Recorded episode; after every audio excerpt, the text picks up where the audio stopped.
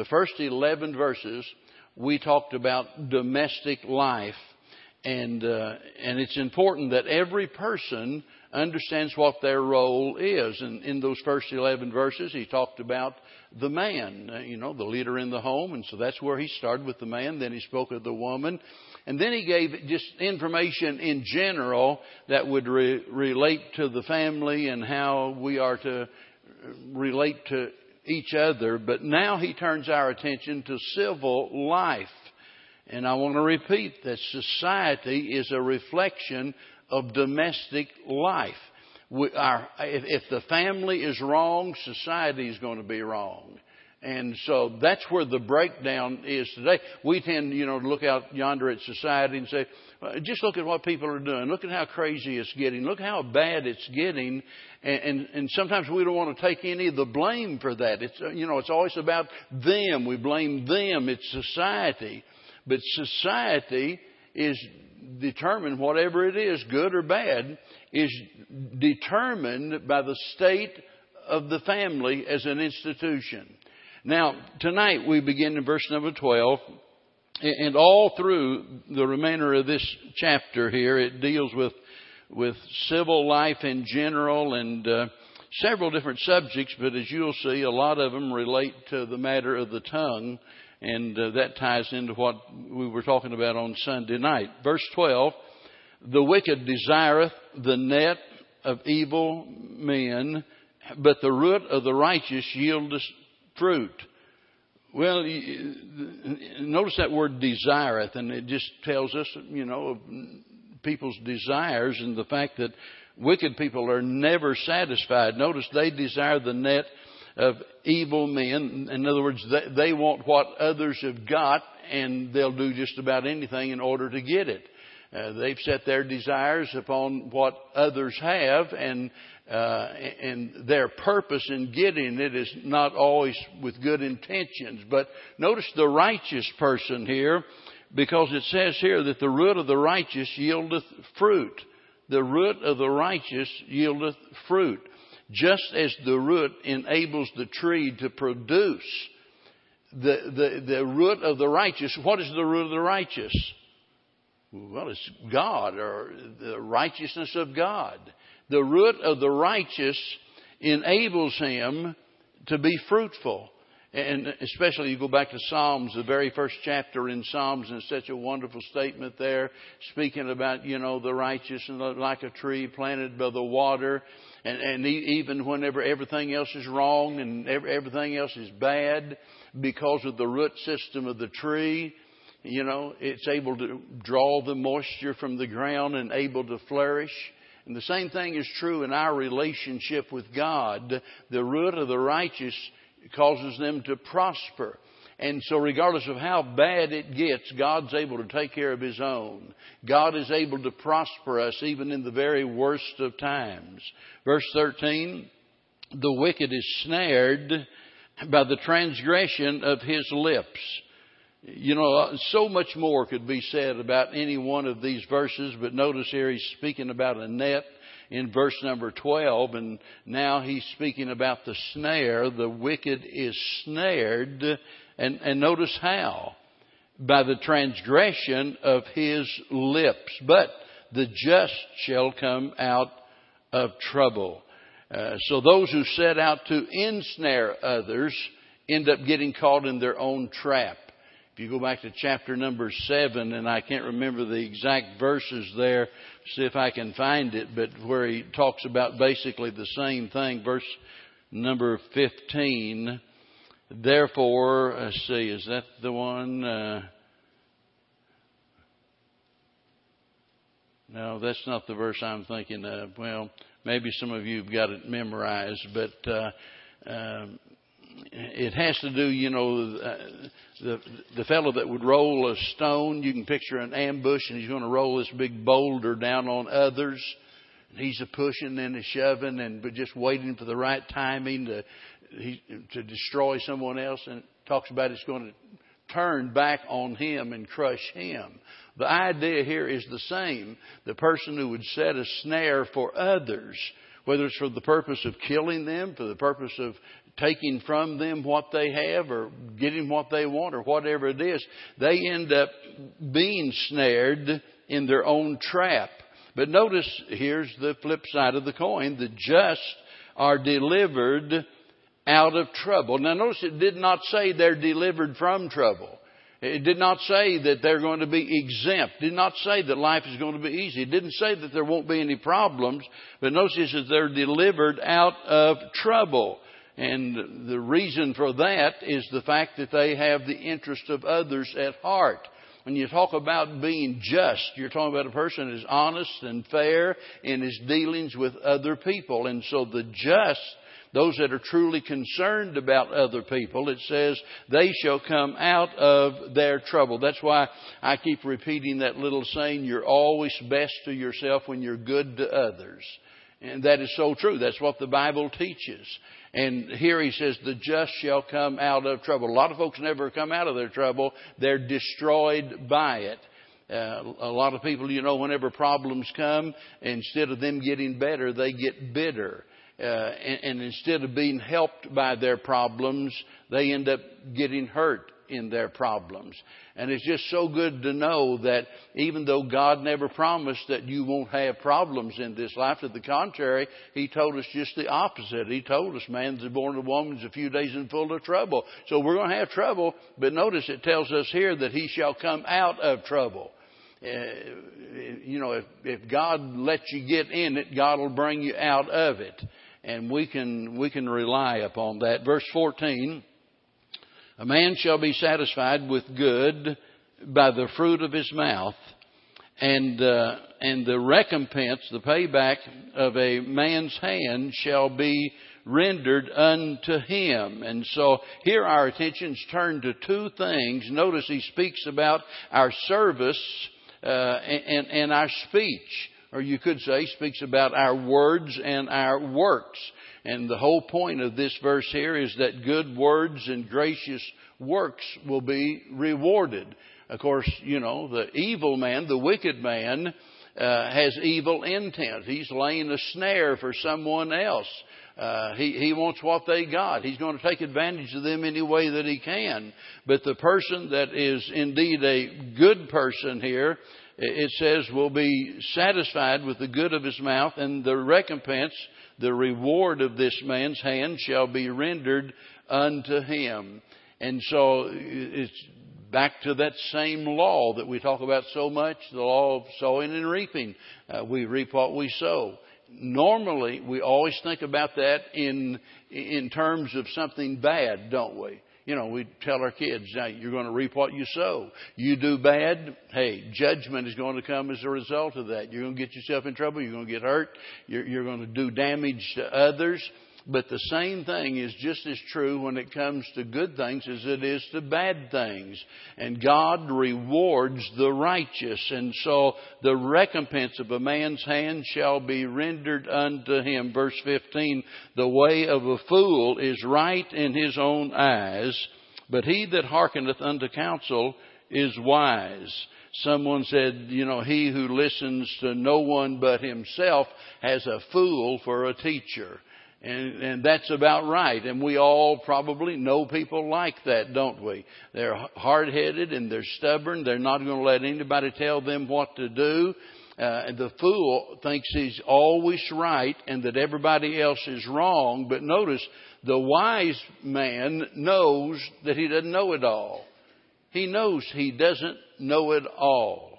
You know, somebody said many long years ago, said young preachers are like wasps.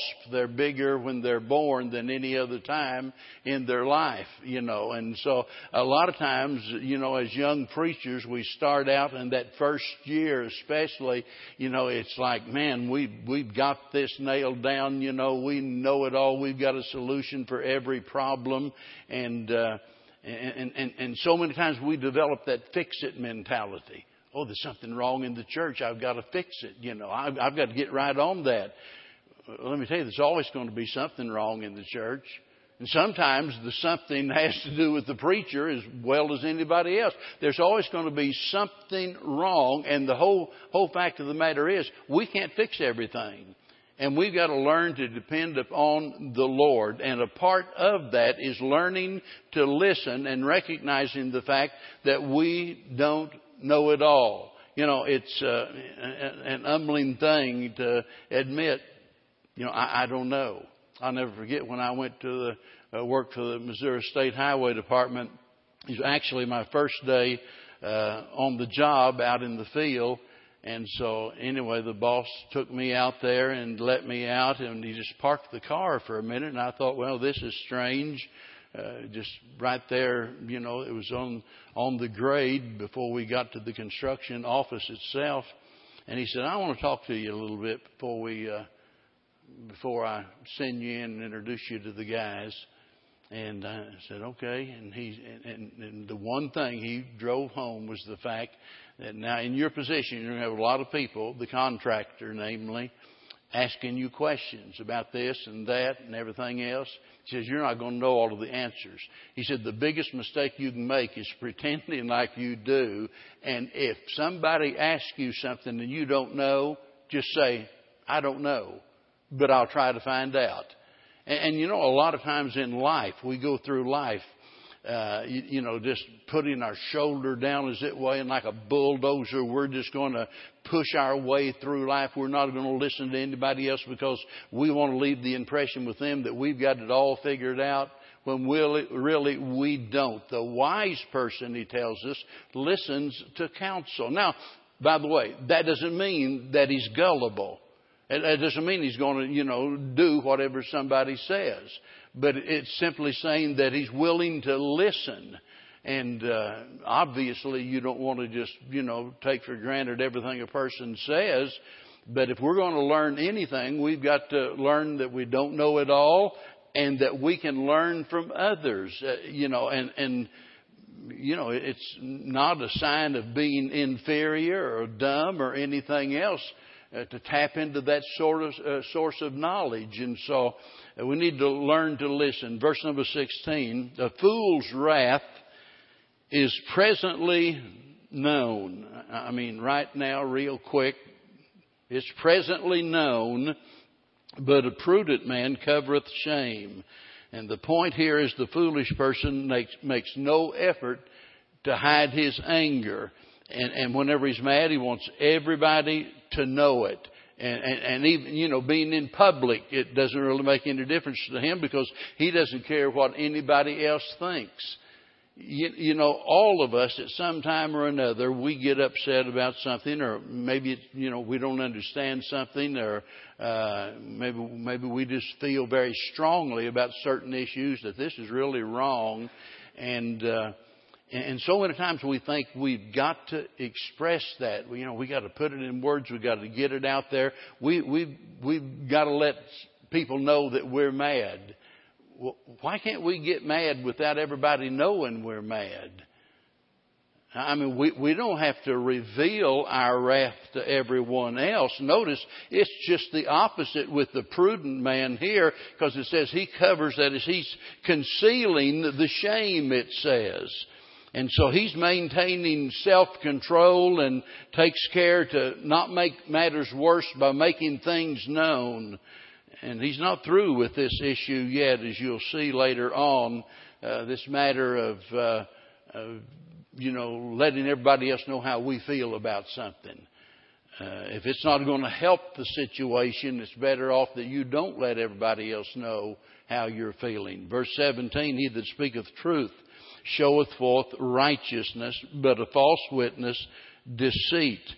Wisdom and righteousness are revealed with the words that we speak. Now, the important thing about this has to do with the fact that as Christians, we're called upon to be witnesses, right? I mean, every Christian has that responsibility. And so that means that we have to be credible.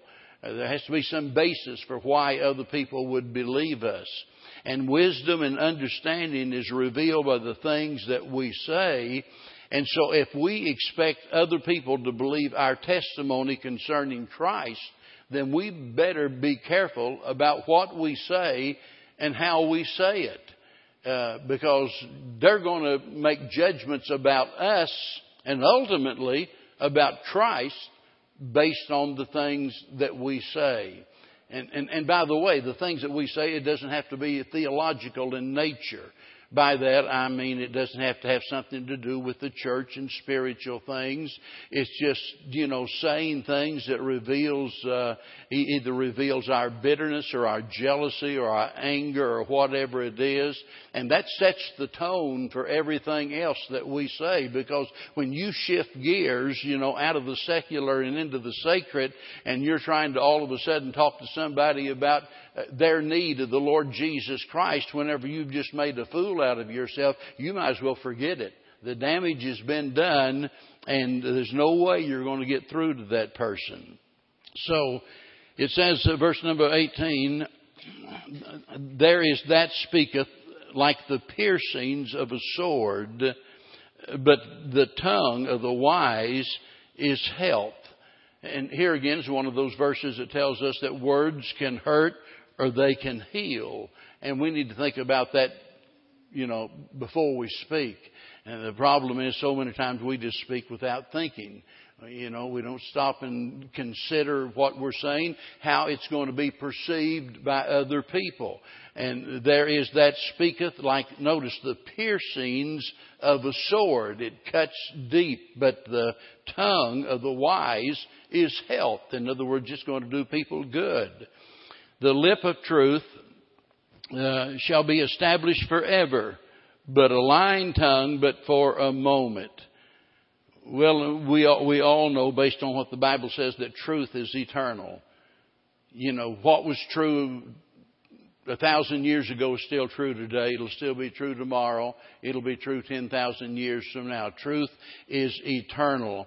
And although at the moment it seems sometimes like, a lie might be more profitable to us, it might be less painful for us, in the long run, truth is always the best.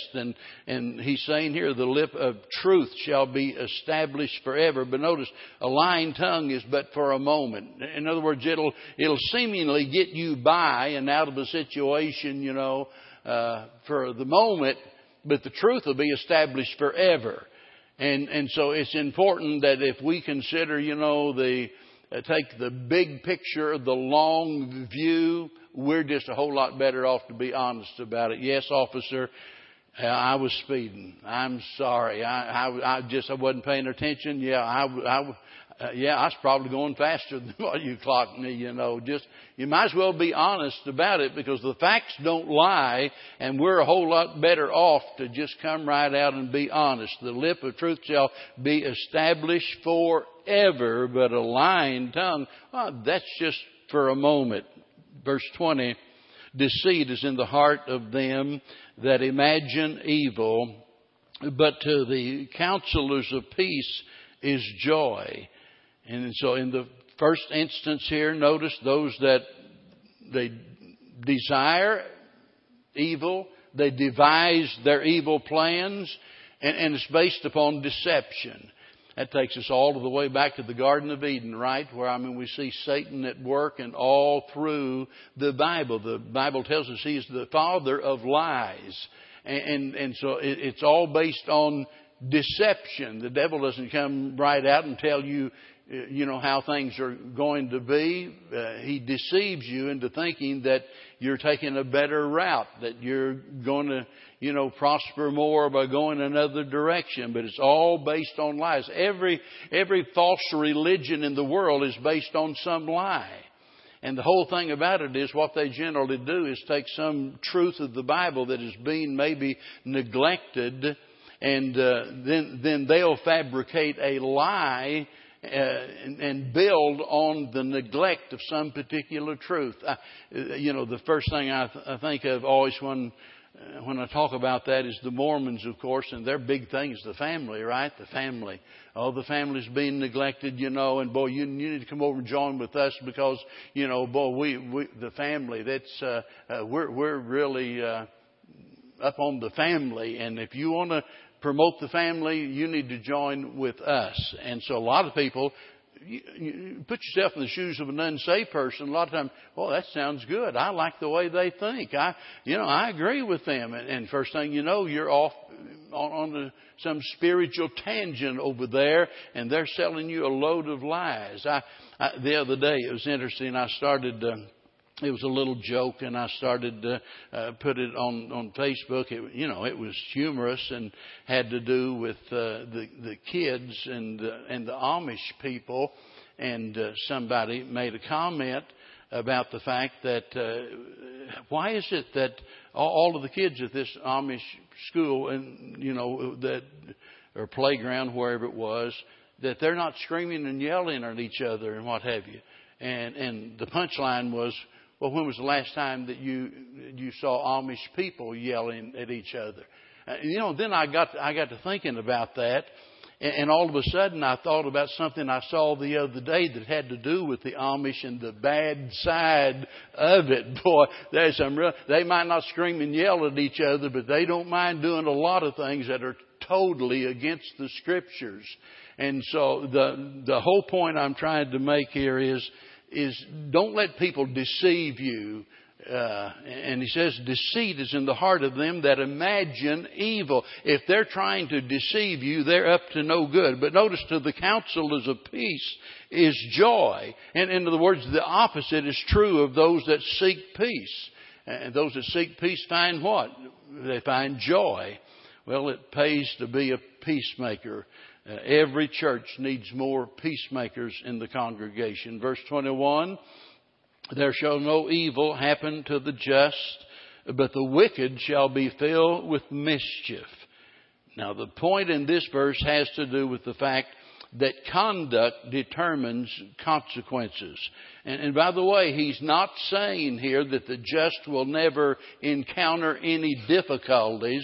That's not the point. The idea is that he will not be harmed as a result of evil activities. There shall no evil happen to the just. And if you'll take a concordance and look up the meaning of that word evil there, it's not like we think of it. And the whole point is he's saying here that our life is not going to be damaged. Those that are righteous and that are just in their dealings with other people, no evil shall happen to the just, but the wicked shall be filled with mischief. And so we can't stop sinful activities around us, but we can live in such a way that we're not going to be harmed by them. We might be hurt to some extent. In fact, here a while back I was reading a devotion by, I believe it was Spurgeon or someone, and it just so happened it was on this very verse here, and it had to do with the difference between being harmed and being hurt. And there's a big difference. You can get hurt without being harmed. Because a lot of times the hurt, the pain that we go through can be something that actually helps us instead of harms us. And that's the point of this. There's no harm that will happen to the just. This is Romans 8:28 in shoe leather. I mean, this is the reality of it, that all things work together for good to those who love the Lord. And so something bad comes along, something that brings us pain. But thank God, if we have our priorities right, we're not going to be harmed by it. We might have to face it. We might have to feel the pangs of it. But we're not going to be harmed as a result of it. Verse 22, lying lips are an abomination to the Lord, but they that deal truly are his delight. Well, you read that, and the first thing that comes to my mind is that it's obvious that most people don't have the same attitude about lying that God does. Because for the most part, lying is really no big deal. Everybody does it. In fact, I heard a counselor just the other day saying, well, everybody lies. Well, so what? I mean, it doesn't make any difference if everybody lies. It doesn't give us the right to do it. And the fact of the matter is, the Bible tells us that God hates it. And so if we're going to please God, notice the last part, they that deal truly are his delight. That is, if we're going to please God, we have to speak the truth rather than falsehood. Verse 23, a prudent man concealeth knowledge, but the heart of fools proclaimeth foolishness. Now, as important as the truth is, every truth is not fitting for every person or every occasion. I want to repeat that. As important as truth is, every truth is not important for every person or for every occasion. Think about that. There are sometimes, for example, whenever someone, let's say they're a new Christian, they've just been saved. And so all of a sudden we decide that, why don't you come over to our house? We're going to have a Bible study. Well, that sounds good. Let's have a Bible study. What are we going to study about? We're going to talk tonight about predestination. I'm telling you right now, they don't need to know anything about the doctrine of predestination at that stage in their life. And regardless of who we're dealing with, there are certain truths that are at that time not appropriate for certain people. You'll remember that Paul said when talking about the immaturity of the saints at Corinth, and he said, well, you're just babes in Christ. And he says, I've had to feed you with milk. Why? Well, because they had not matured to the point that they could take strong meat. So, he had to give them a spiritual diet that was appropriate for them. But it not only involves the people that we're talking with, it also has to do with the occasion. And several years ago, when I was pastoring in Missouri, we had a Bible conference every year and had preachers from all over that would come in. And this one preacher from Kansas City was there, and I'd met him before. Might be I'd even preached for him. Well, I'm certain I had. I'd preached a revival in his church. So he came to the Bible conference that year, and being, trying to be a gracious host, I decided I'd let him preach. And he got it. And by the way, had, good preaching ability as far as his speaking goes. But his whole sermon had to do with the fact that Jesus had long hair. And he's going to prove it. And everybody else that didn't agree with him was wrong.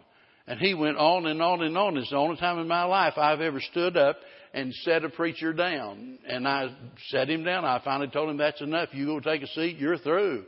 And that was after telling him repeatedly, sitting there listening, and said, "Well, look, brother, you made your point. Please just go on to another point." Well, he didn't have another point. It was going to be all about that or nothing. Even if he had been right, the Bible conference or a missions conference, why would you preach a message like that? And we need to consider who we're talking to, and we need to consider the occasion when we're speaking to that person and make it appropriate. Well, where am I at now? Verse 24, the hand of the diligent shall bear rule, but the slothful shall be under tribute. This is simply stating here that diligence is the path to promotion. Notice, the hand of the diligent shall bear rule. They're going to be promoted. They're going to make gain. They're going to get ahead. But notice the slothful end up where? In bondage. They're under tribute. They're in bondage to other people. And so they're in a position of servitude rather than being a leader. I guess what I'm trying to say is you can't lag behind and get ahead. It just doesn't work. And it's an amazing thing whenever you think about it. And we notice the diligent shall bear rule. Let that sink in for just a little bit. It's not that we all aspire to be politicians, to be in charge and, to head in society and stuff like that. But I want you to think about the fact, and I'd never tied it in with this verse till just now, and it hit me like a ton of brick. Didn't Jesus say we're going to rule and reign? We're going to rule and reign with Him. And we can get a head start on that, notice, by being diligent. But the slothful shall be under tribute. So many people, they want to blame everybody else because they don't get ahead. And the fact of the matter is they don't get ahead because they're not willing to get up early and work hard and stay late and do what's necessary to get ahead. Verse 25, heaviness in the heart of man maketh it stoop, but a good word maketh it glad. This word heaviness here is evidently used in the sense of care and anxiety. And we're tied in knots. We're worried and we are fearful. And, these are the things that cause us to just get burdened down and bring despair. We're just wringing our hands and we don't know what to do and what have you. That's exactly why Jesus said, take no thought for tomorrow. It'll take care of itself. You don't need to worry about it. You can't control it. You can't change it. And he tells us, don't take any thought for tomorrow. Don't worry about it. But the Bible also says, do what? Cast all of your cares upon the Lord. And notice here in the last half of this proverb here is telling us that depression can be defeated. Really, so many people want to know, how can I conquer my depression? Well, notice what he says here. He says, a good word maketh it, that is the heart, it makes the heart glad. Now, there's two things there. Number one, we can help ourselves, I think, by what we listen to. A good word makes the heart glad. We got to be careful what we listen to. Even whenever it comes to listening to things that, like Rush Limbaugh or whatever it is, or the nightly news, and after a while you just want to pull your hair out, because all you can think of is how bad the world is. That might be a good time for you just to turn off the tube and to put on a good CD of Christian music or something, and listen to something that is good, something that's beneficial, something that will minister to you, so we can help ourselves conquer our depression and our cares by what we listen to, but maybe more importantly, we can help others by what we say. Because that's the whole point of this here, where he says, a good word makes the heart glad. And sometimes that good word comes from a dear friend or someone. And it might be that it's intentional. They see where we are. They see our depression. They see our need. Sometimes they see our need even before we do. And they just have that way. They just have that knack of saying something that, it's like, wow, that's just what I needed. And whenever you walk away from their presence, it's just, you just feel so much better. And we've all been around people like that. If you haven't, I feel sorry for you. But I think all of us have been around people like that. And my point is, we ought to be people like that. We ought to be that kind of a person to others. Now, verse 26. The righteous is more excellent than his neighbor, but the way of the wicked seduceth them. And to me, the idea here is that a righteous person is going to strive to live in such a way that he sets a good example for other people. And notice he says there, the righteous is more excellent. In other words, whenever a person looks at the righteous person, he's seen the best. In other words, his excellence, the excellence he sees in the righteous person is his example.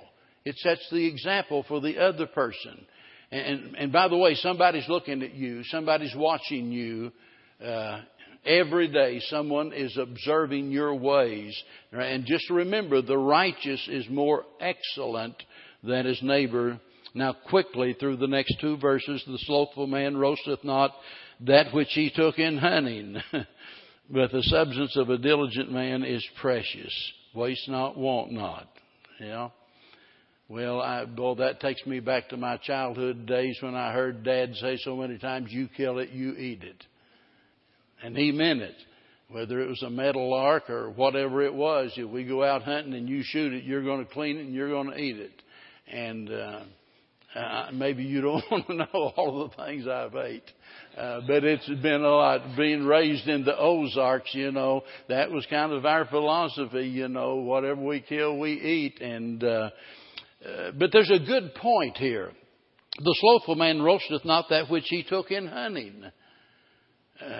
I mean, it'd be a terrible waste to go out there, let's say, and kill a bunch of quail or squirrels or rabbit or whatever and just throw them in the trash. Just waste them. And by the way, I've seen people do that. I've seen people, you know, get back from hunting and you know, I'm tired, or fishing. Oh, you got a whole ice chest full of fish and I'm just too tired to clean them, throw them away. I've seen people do that. And what a terrible waste that is. And it just reminds me, in America, we are the most wasteful society, I think, that has ever lived on the face of the earth. It is horrible. If we would just, you know, be honest about this matter, we just waste so much. And look, if God makes a statement like this, I've got to think that we're accountable for that. Our wastefulness, when there's people eating out of dumps in other parts of the world. And the slothful man, notice, he roasteth not that which he took in hunting. But the substance of a diligent man is precious. Verse 28, and I'm through. In the way of righteousness is life, and in the pathway thereof is no death. Now, here we see the seriousness of this subject. We're talking about life and death, right? And in the way of righteousness is life. You see, it's more than a matter of just being right. It's a matter of life and death. It's a matter of whether our testimony before others is effectual. And so the question of the hour becomes, what path are you on? Notice here he's talking about the pathway thereof. That is the path of righteousness. He says in that there is no death. And using the word death there in the sense of there will be no judgment or no life taken as a result of it. So as we look at this chapter tonight and think about society as a whole and our part in it, it does us all good to just stop and ask ourselves, what path am I on? And if it's not the path of righteousness, then it's the wrong path. Thank you for being here.